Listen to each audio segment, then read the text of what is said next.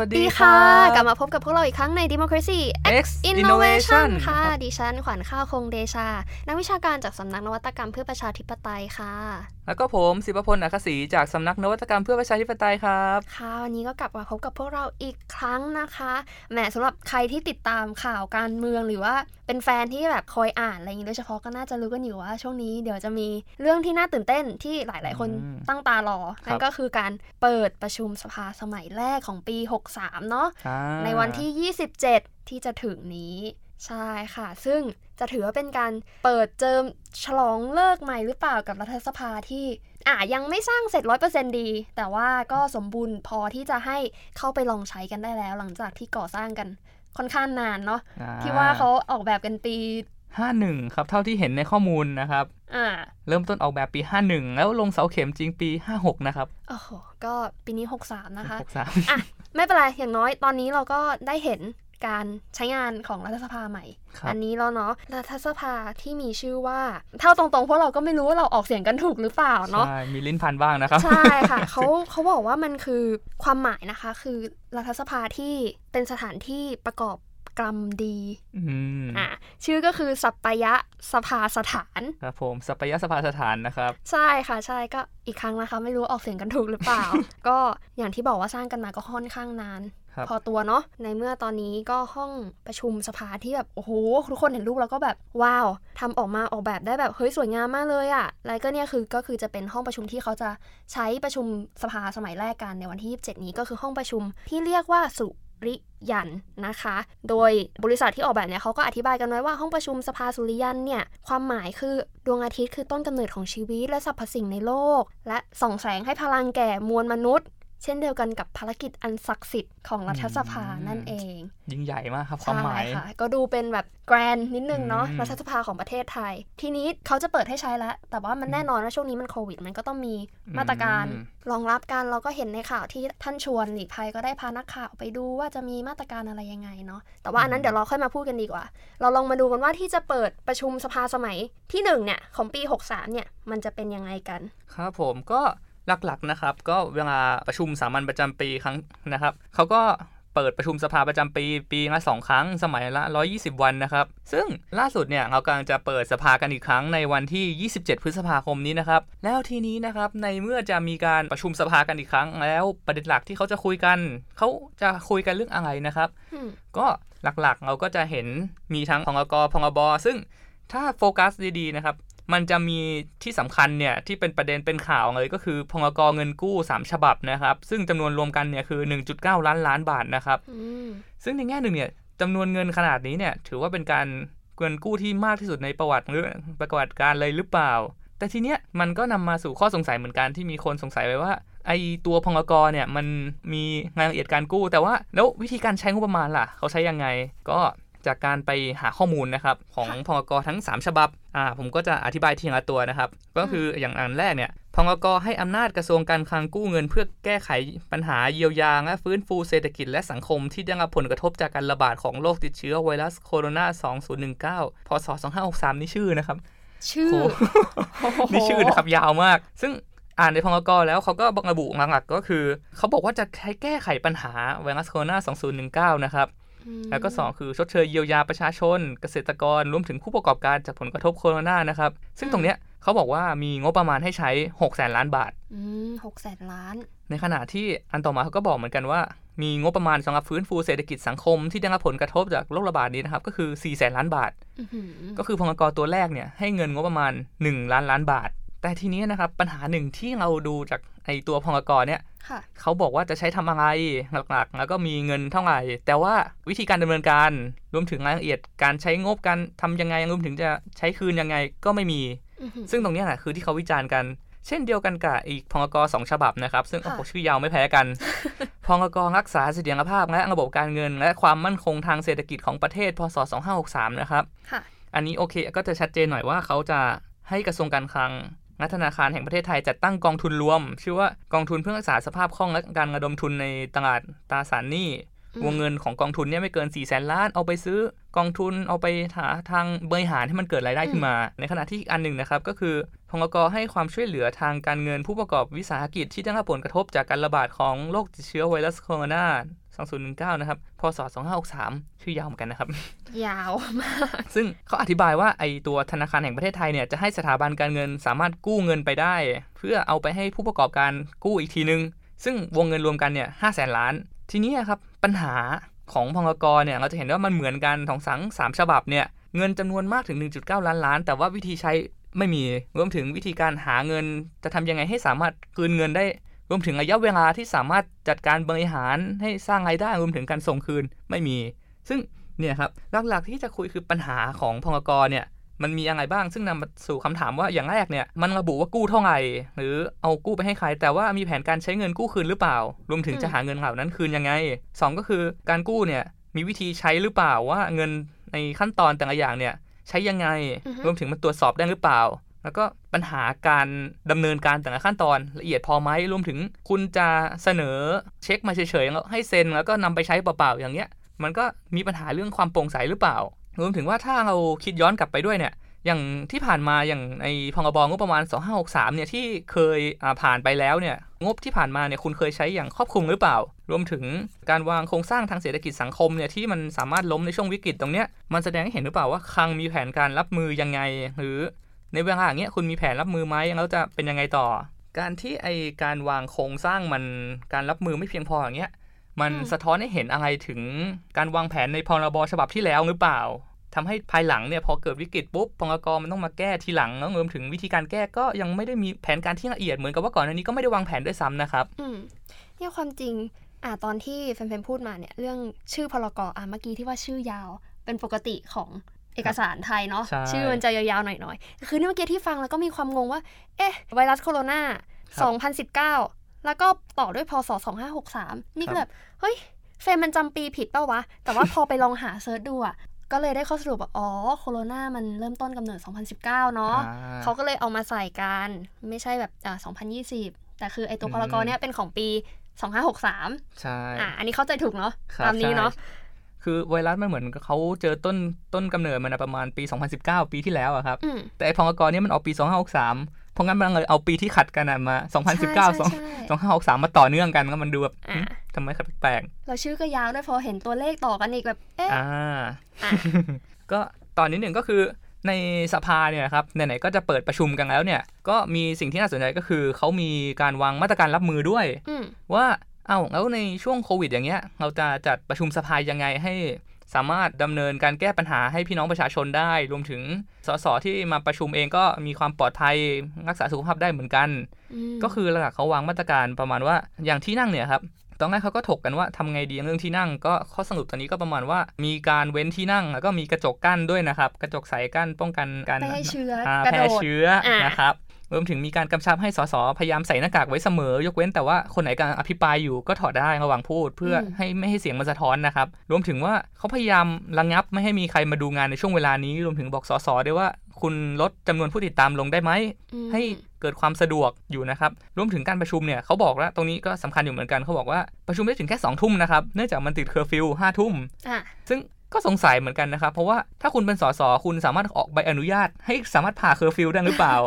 หรือทำไมกลายเป็นว่าเขาต้องประชุมเลยแค่สองทุ่มเพราะไม่งั้นอะขนาดวันปกติเราประชุมกันยังเที่ยงคืนนะครับโอ้โหยังเล่าไปตั้งหลายวันแล้วใช่พอเวลาประชุมมันลดเหลือแค่สองทุ่มอย่างเงี้ยเขาต้องรวมประชุมทั้งหมดกี่วันอืมจะเพิ่มขยายเวลาหรือเปล่านะครับคิดในแง่ดีสองทุ่มคือแบบกลัวเผื่อสสบ้านไกลรถติดอ่าหรือเปล่าอะไรอย่างงี้ให้ทันเคอร์ฟิวอืมอะ ถือแล้วว่าเป็ทีนี้นะครับอืมคนของร้านก็ทำตามกฎนิดนึงอ่าอะไรอย่างนี้ เป็นไปได้เป็นไปได้ครับผมงั้นไหนๆเนี่ย ถ้ามันเป็นกรณีของไทยมันออกมาแบบนี้ครับแล้วต่างประเทศเป็นยังไงครับข้าวต่างประเทศก็อาจจะมีหลายคนเห็นข่าวมาบ้าง เริ่มจะมีการอะ virtual parliament ก็มาแล้วอ่า virtual court jury trial อย่างเงี้ยก็เริ่มมาอะเรา virtual parliament ก่อนดีกว่า คือมันไม่ใช่เป็น fully virtual parliament อย่างที่เราเห็นกันในหนังแบบฮอลลีวูดเฮ้ยองค์ประชุมมีโฮโลแกรมแบบ โอ้โหฉายวุบวุบวุบ เหมือนนั่งในโลกเสมือนในแบบหนังฮอลลีวูดที่เราดูกันซินหลอดเนอะนะครับเออยังยังยังไม่ถึงขนาดนั้นอ๋อแต่ก็ได้หวังว่าอนาคตจะมีหรือเปล่าอืมตอนนี้นะคะที่มี 2 เคสคือของอังกฤษ สหราชอาณาจักรแล้วก็ประเทศแคนาดาของประเทศอังกฤษเนี่ยจะอาจจะเห็นว่ามีการดำเนินการเป็นรูปธรรมมากกว่านิดหน่อย คือโดยเขาเรียกว่ากระบวนการนี้เป็นเป็นการประชุมสภาแบบไฮบริด House of Commons ก่อนอืมยังถือเป็นก้าวริเริ่มเป็นเทรลเป็นไพลอตก็คือจะให้มีผู้ประชุมเข้าเข้าประชุมที่สภาที่เวสต์มินสเตอร์เนี่ยค่ะแค่ 50 คนเท่านั้นอืมในขณะที่อีก 120 คนเนี่ยสามารถใช้โปรแกรม Zoom เข้ามาในการประชุมสภาหรือการรับฟังได้ โดยที่ในการอันเนี้ยค่ะ ยังไม่ถึงกับเป็นขั้นถกเถียงเรื่องจะร่างกฎหมายหรืออะไรจะคือส่วนมากจะเป็นการรับฟังเฉยๆอย่างที่บอกว่าอันนี้มันยังเป็นเทรลเป็นการอืมง่ายๆก็คือลองดูก่อนว่าอ่าทิศทางมันจะไปไหนเขาเลยเรียกว่านี้เป็นไฮบริดยังไม่เป็น full virtual parliament ซึ่งแน่นอนสิ่งที่หลายคนมองแล้วเนี่ย ข้อกังวลก็คือเรื่องทางเทคนิคอันนั้นมีอยู่แล้ว แต่คือ ทางอังกฤษเนี่ยเขาก็พยายามจะรองรับไม่เหมือนของแคนาดา เดี๋ยวเราจะไปพูดกันเรื่องแคนาดา แต่คือที่แบบโน้ตมากๆเลยคือสีสันในสภามของอังกฤษคือแบบมันจะมีสีสันที่ดูแล้วแบบเฮ้ยมันมีการโห่ร้องมันมีการแซวมันมีอ่ามัมันจะมีการส่งเสียงอะ่ะครับคือทุกคนดูแล้วคือจะแบบเฮ้ยสนุกมันมาก แต่คือพอมันเป็น virtual เนี่ยพอมันอืมเริ่มมีการใช้ไฮบริดอย่างนี้เนี่ยมันเงียบอะ่ะคือดูแล้วแบบ อืม สภาก็คือการอภิปรายพูดในสภาทั่วไปนั่นเอง มันก็เลยจะเป็นการเงียบแล้วทำให้ขาดสีสันที่จะดึงดูดผู้คนหรือ mass public participation ที่ต้องการจะเข้าไปดูครับไม่เหมือนเดิม โอเค แต่ว่าเราก็รอดูกันต่อไป เพราะอันนี้มันเป็นก้าวรีเริ่มเนาะอืมว่า virtual parliament จะเกิดขึ้นหรือเปล่าในอนาคต ทีนี้เนี่ยประเทศแคนาดา อย่างที่บอกไปเมื่อกี้ปัญหาทางเทคนิคอืมอะก็คือเราจะเห็นแล้วว่ามันมี ความไม่คุ้นชินเป็นอย่างมากในอืมสภาของแคนาดา ไม่ว่าจะเป็นไมค์ดับพูดโดยที่ไม่รู้ตัวว่าไมค์ปิดอยู่ อย่างนี้หรือสัญญาณขัดข้อง คือเรียกได้ว่ามีปัญหาทางด้านเทคนิคอินเทอร์เน็ตจนการประชุมเนี่ยมันยืดเยื้อแล้วก็ไม่ได้ดำเนินไปอย่างราบเรียบอืมและนอกจากนั้นก็ยังมีการอ่าไม่มีการปฏิสัมพันธ์ดูห่างเหินคือ มันก็เลยเป็นปัญหาที่ว่า โอเค เป็นตัวเลือกที่ดี ยิ่งในสภาวะโควิด สภาวะฉุกเฉิน การ social distancing ต่างๆ แต่ว่ามันก็ยังมีปัญหาทางเทคนิค แล้วก็ปัญหาที่ว่ามันไม่เหมือนเหมือนเดิมอะเนาะ แต่อย่างว่ามันก็เป็น new normal ที่เราจะต้องดำเนินเพื่อที่จะอยู่รอดในสภาวะเช่นนี้ ครับ ซึ่งก็ถือว่าดีค่ะ ก็เราก็จะได้รู้กันไปว่าการ digital transformation อย่างเงี้ยมัน work ไม่ work อืมทีนี้มาอีกอย่างหนึ่งก็คือเมื่อกี้บอกเป็นการพิจารณาคดีผ่านช่องทางออนไลน์ อย่างในรัฐเท็กซัสนะคะของประเทศสหรัฐอเมริกา ก็เริ่มให้มีการพิจารณาคดีของคณะลูกขุนผ่านโปรแกรม Zoom แล้วก็ยังมีการถ่ายทอดสดไปใน YouTube ด้วย เช่นเดียวกัน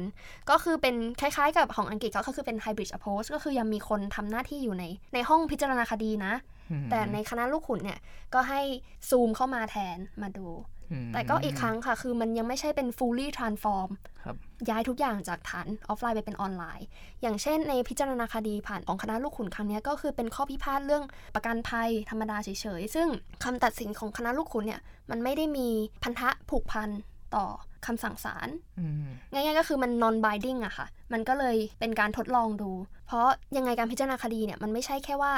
คุณพิจารณาจากฐานข้อมูลนะ แต่คณะลูกขุนเนี่ยเขาจะต้องรับฟังแล้วก็รับรู้ ง่าย ๆ ก็คือให้ใช้จิตสัมผัสเหรอ ก็คือ คือเขาจะต้องเห็นอิโมชันระหว่างการพิจารณาคดีศาลอืมเพื่อที่จะโน้มแนวโน้ม convince ว่าครับเขาควรจะเชื่อไหมว่าคนนี้บริสุทธิ์หรือคนนี้ควรจะได้รับโทษอย่างนี้หรือเปล่า ซึ่งโปรแกรมออนไลน์เนี่ย ก็ปฏิเสธไม่ได้อย่างเดิม เหมือนใน virtual parliament ว่าปฏิสัมพันธ์ ความรู้สึกความหันเถิงเนี่ยมันยังมีอยู่ แล้วมันอาจจะส่งผลต่อรูปคดีหรือเปล่า อันนี้ก็เป็นอืมเรื่องที่เราจะต้องดูกันต่อไป แต่อย่างที่บอกค่ะ พวกนี้คือเป็นก้าวริเริ่มกันเท่านั้น ยังเป็นเทรลยังไม่มีอะไรแน่ชัด ก็ไม่แน่ค่ะในอนาคตเราอาจจะเห็นอย่างในหนังก็ได้เนาะอืมประชุมแบบโอ้โหโฮโลแกรมฉายมาเลยไม่ต้องมาอ่าอย่างนี้เป็นต้นนะคะ ใช่ก็ลองดูประเทศไทยเราเองก็ที่จะเปิดรัฐสภานี้ครับเหมือนกัน ถึงแม้จะมียังไม่มีแนวโน้มที่จะใช้ virtual meeting virtual parliament หรือเปล่า แต่ว่ามาตรการโควิดก็ยังต้องดำเนินกันต่อเนอะ ใช่ ซึ่งแนวโน้มในอนาคตก็อาจจะหยิบกลับมาใช้ก็ได้เรื่อง virtual parliament มาฟังอืมความเห็นประชาชนอะไรอย่างนี้นะครับ ซึ่งอ่าไหนๆก็พูดถึงเรื่องสภากันนะครับ ก็มีอีกประเด็นอยากให้ผู้ฟังร่วมกันติดตามในประเด็นนี้นะครับ นอกจากการประชุมสภาที่กำลังจะมาถึงในครั้งนี้แล้วนะครับ ก็โอ้โหในเดือนหน้าก็จะมีการเลือกตั้งลำปางนะครับ เขตสี่ค่ะเป็นการเลือกตั้งซ่อมที่จะจัดขึ้นในวันที่ 20 มิถุนายน ปี 2563 นี้นะครับ ซึ่งโอ้โห ทางสำนักเรานี่ก็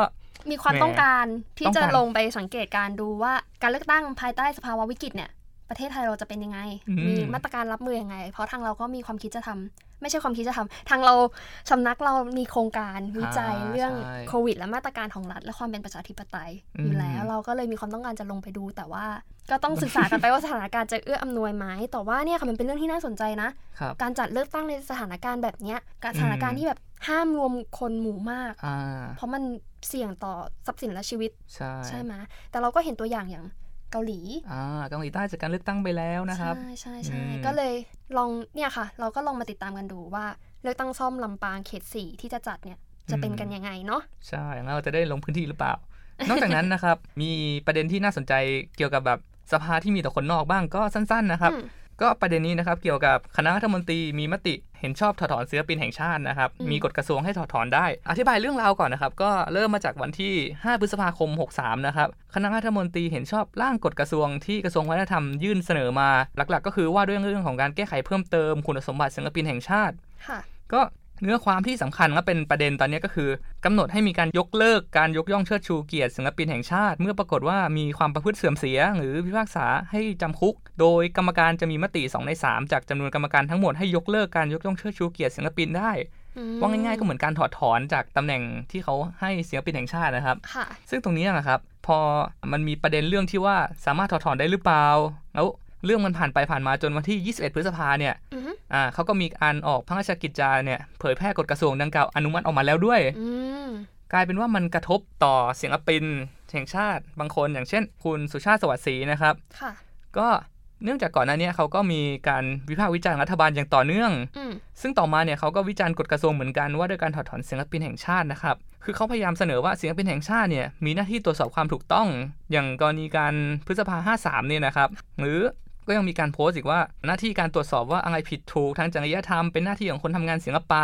ไม่ใช่เรื่องของรัฐจะมาตรวจสอบพฤติกรรมเสื่อมเสียของศิลปิน รวมถึงมีการโพสต์ตั้งข้อสังเกตในความเป็นการเมืองของคณะกรรมการกลางศิลปินแห่งชาติด้วยค่ะซึ่งคณะกรรมการเนี่ยคือไม่ได้แค่จะคัดศิลปินแห่งชาติอีกต่อไปต่อต่อไปเนี่ยในอนาคตน่ะเขาสามารถร่วมกันถอดถอนศิลปินแห่งชาติได้ด้วย ถ้าเกิดเสื่อมเสีย ซึ่งเนี่ยครับต่อด้วยคำวิจารณ์อย่างเช่น ของนวรัตน์พงษ์ไพบูลย์ครับค่ะก็ เป็นสสปัจจุบันด้วย แล้วก็เป็นศิลปินแห่งชาติด้วย เขาก็ออกมาทักท้วงเรื่องอำนาจการถอดถอนศิลปินแห่งชาติในลักษณะที่ว่าไม่เห็นด้วย เพราะว่าเรื่องของการแสดงความคิดเห็นเนี่ยมันเป็นความรับผิดชอบส่วนตัว ส่วนการถอดถอนเนี่ยอาจจะถูกใช้เป็นเครื่องมือกลันแกล้งทางการเมืองก็ได้ หากว่ามีการแบบวิจารณ์รัฐบาลแล้ว เกิดรัฐบาลไม่พอใจก็ให้ใช้อำนาจทางการเมืองบีบให้คณะกรรมการเนี่ยเขาตัดสิทธิ์ได้หรือเปล่าอืมรวมถึงนอกจากนั้นทางอาจารย์มหาวิทยาลัยก็มีนะครับ อย่างอืมอาจารย์บัณฑิตจากจุฬานะครับ ก็แสดงค่ะความคิดเห็นว่า กฎหมายถอดถอนศิลปินแห่งชาติเนี่ยเป็นการปิดกั้นไม่ให้ศิลปินวิพากษ์วิจารณ์รัฐบาล หรือโครงสร้างทางการเมืองหรือเปล่า เพราะว่าเนี่ยเออประเทศที่เจริญเนี่ยเขาก็ไม่มีใครมากำราบศิลปินที่สะท้อนสังคมของตัวเองนะครับอืม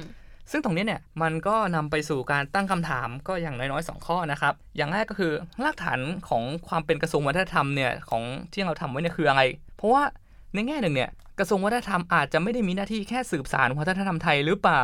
หรืออม ความหมายของคำว่าวัฒนธรรมหรือ culture ของกระทรวงเนี่ยมีความหมายกว้างพอแค่ไหน เขารวมถึงความหลากหลายในการแสดงความคิดเห็น รวมถึงศิลปะที่สะท้อนสังคมเป็นจริงในหลายแง่มุมหรือเปล่า เพราะอย่างสัปดาห์ก่อนๆ เราก็พูดถึงเรื่องการตามหาความจริงนะครับ กับความจริงที่มีหลายแง่มุม ซึ่งตรงเนี้ยถ้าหากศิลปินเขาสะท้อนสิ่งที่เป็นจริงในมุมของตัวเองออกมา ซึ่งมันควรมีหลากหลาย แล้วก็มีหลายด้านให้เห็นของสังคม ซึ่งตรงเนี้ยกระทรวงวัฒนธรรมสามารถยอมรับได้หรือเปล่า กับศิลปินที่แตกต่างจากกระแสหลัก หรือศิลปินที่สะท้อนมุมมองความคิดของตัวเอง สะท้อนการเมืองของตัวเองออกมา ซึ่งตรงเนี้ยน่าสนใจว่าวัฒนธรรมเนี่ยมีขอบเขตแค่ไหนในความหมายของกระทรวงนะครับ อีกเรื่องหนึ่งที่น่าสนใจก็คือ หน้าที่ของศิลปินศิลปินเนี่ยตรงลงว่าหน้าที่หลักของเขาอะไม่ควรมีแค่การสร้างงานออกมาสวยงาม เพื่อจันลงสังคมพอใจหรือเปล่าอือฮึแต่เขายังควรมีหน้าที่สะท้อนสังคม แล้วก็วิพากษ์วิจารณ์ความเป็นการเมืองผ่าน การใช้มิติอำนาจที่อยู่ในงานศิลปะอย่างสร้างสรรค์หรือเปล่าอืมหรือในแง่หนึ่งเนี่ยเขากำลังต้องการให้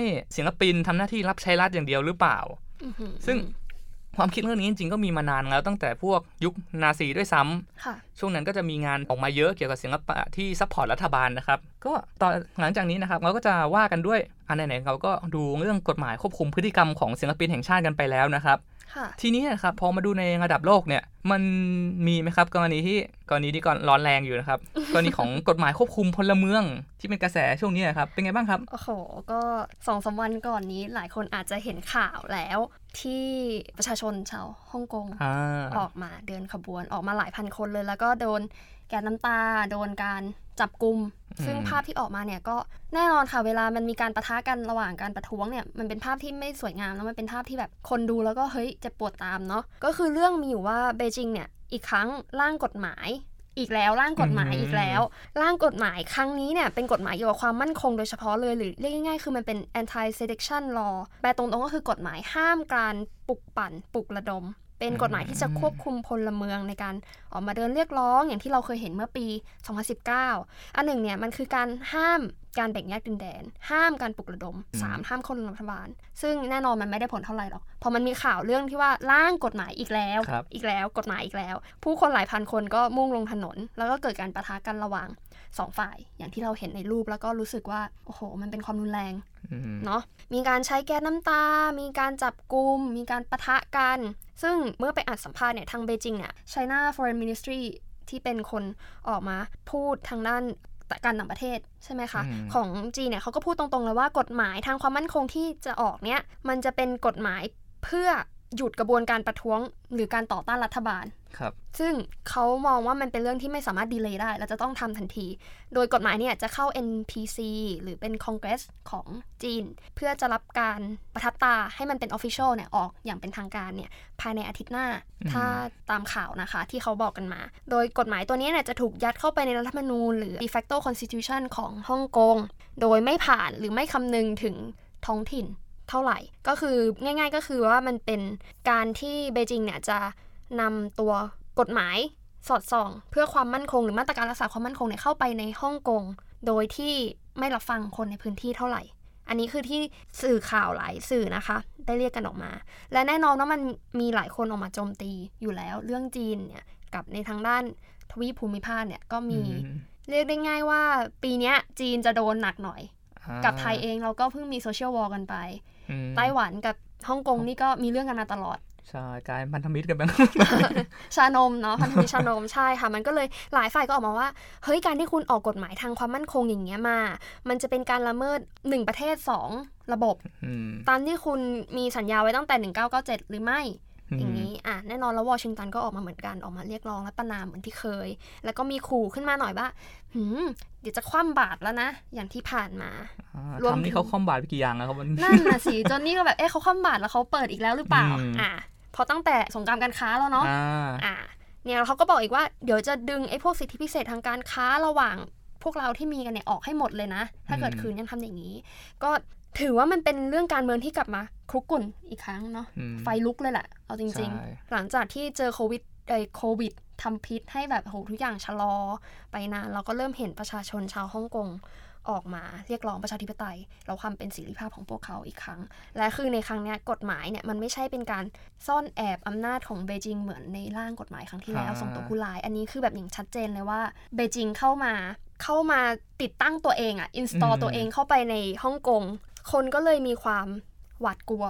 อืมแล้วก็เดินลงถนนกันอย่างที่เราเห็นกันเป็นต้นนะคะ ซึ่งแน่นอนเมื่อติดตามสถานการณ์ประท้วงที่ฮ่องกงแล้วเนี่ยก็กลับมามองประเทศไทยครับพันธมิตรของชานมทั้ง 3 นะคะ คืออะอย่างของไต้หวันเราก็เพิ่งมี ประธานาธิบดีไช่อิงเหวินที่ว่าเพิ่งอ่าขึ้นรับตำแหน่งใช่ไหมครัคะบแล้วก็ประกาศเรื่องไม่เอาจีนอย่างชัดเจนอืมแล้วเขาล่าสุดเขาประกาศด้วยว่าจะสนับสนุนฮ่องกงในการต่อต้านเต็มที่ด้วย ใช่ค่ะ ก็โหเรียกว่าตอนนี้ เอเชียแล้วก็เซาท์อีสเอเชียจะเริ่มมีประเด็นอืมขึ้นมาในทางบทบาททางด้านการเมืองโลกนะคะ อาจจะเป็นประเด็นที่หลายคนกังวลใจหน่อยนะ อาจจะอืมกลัวว่ามันจะมีความรุนแรงเข้ามาเกี่ยวข้องไหม เพราะจีนนี่อืมก็อย่างที่เราเห็นในทางด้านเซาท์ไชน่าซีครับเรื่องการทหารอืมแล้วก็อาวุธก็เป็นที่น่ากังวล แต่ว่าโอเค เรากลับมามองประเทศไทยเราก่อนมอย่างที่บอกไปเมื่อกี้ค่ะว่าเราดูประท้วงที่ฮ่องกงแล้วเนี่ย เราก็ดูประท้วง ในบ้างเมืองไทยเราบ้าง อาจจะไม่ใช่การประท้วงเนาะตั้งแต่ต้นปีก่อนโควิดจะมา หรือมาแล้วแต่ยังไม่ รุนแรงมากนั่นก็คือแฟดม็อบนักศึกษา แล้วก็มาจนถึงเหตุการณ์เมื่อหลายอาทิตย์ก่อนก็คือตามล่าหาความจริงอืมสิ่งที่มาแสดงให้เห็นเนี่ยคือถึงแม้จะมีโควิดอะแต่ว่ากลุ่มผู้ต้องการแสดงออกทางการเมืองเขาไม่ได้หยุดเฉย แล้วเขาไม่ได้นิ่ง เขาไม่ได้ฟรีซไปตามโควิด ที่มันทำให้หลายอย่างฟรีซเขาก็ยังมี mindset ที่ว่าจะพยายามแสดงออกทางการเมือง แสดงให้เห็นว่าเฮ้ยรัฐบาลนี้นะมันจะต้องมีการตรวจสอบมีการ check and balance มันจะต้องมีคนออกมา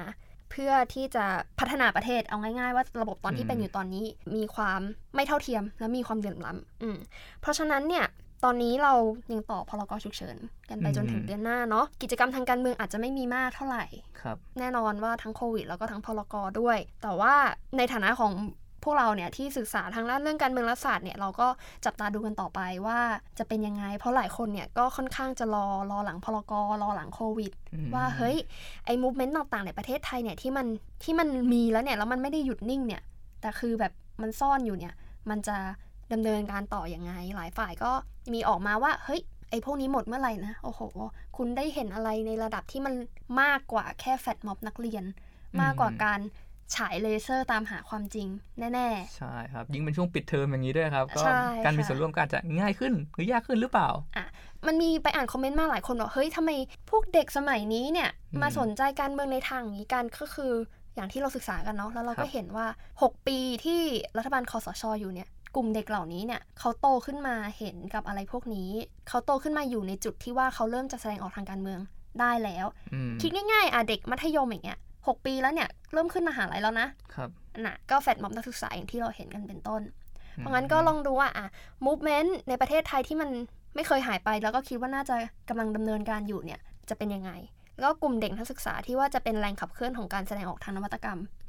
ทางประชาธิปไตย แล้วก็ทางการเมืองเนี่ยจะเป็นยังไง ก็อันนี้ก็เป็นสิ่งที่ผู้ศึกษาการเมืองและรัฐศาสตร์ อย่างพวกเราก็ต้องจับตาดูกันต่อไปนะคะ แล้วถ้าเกิดมี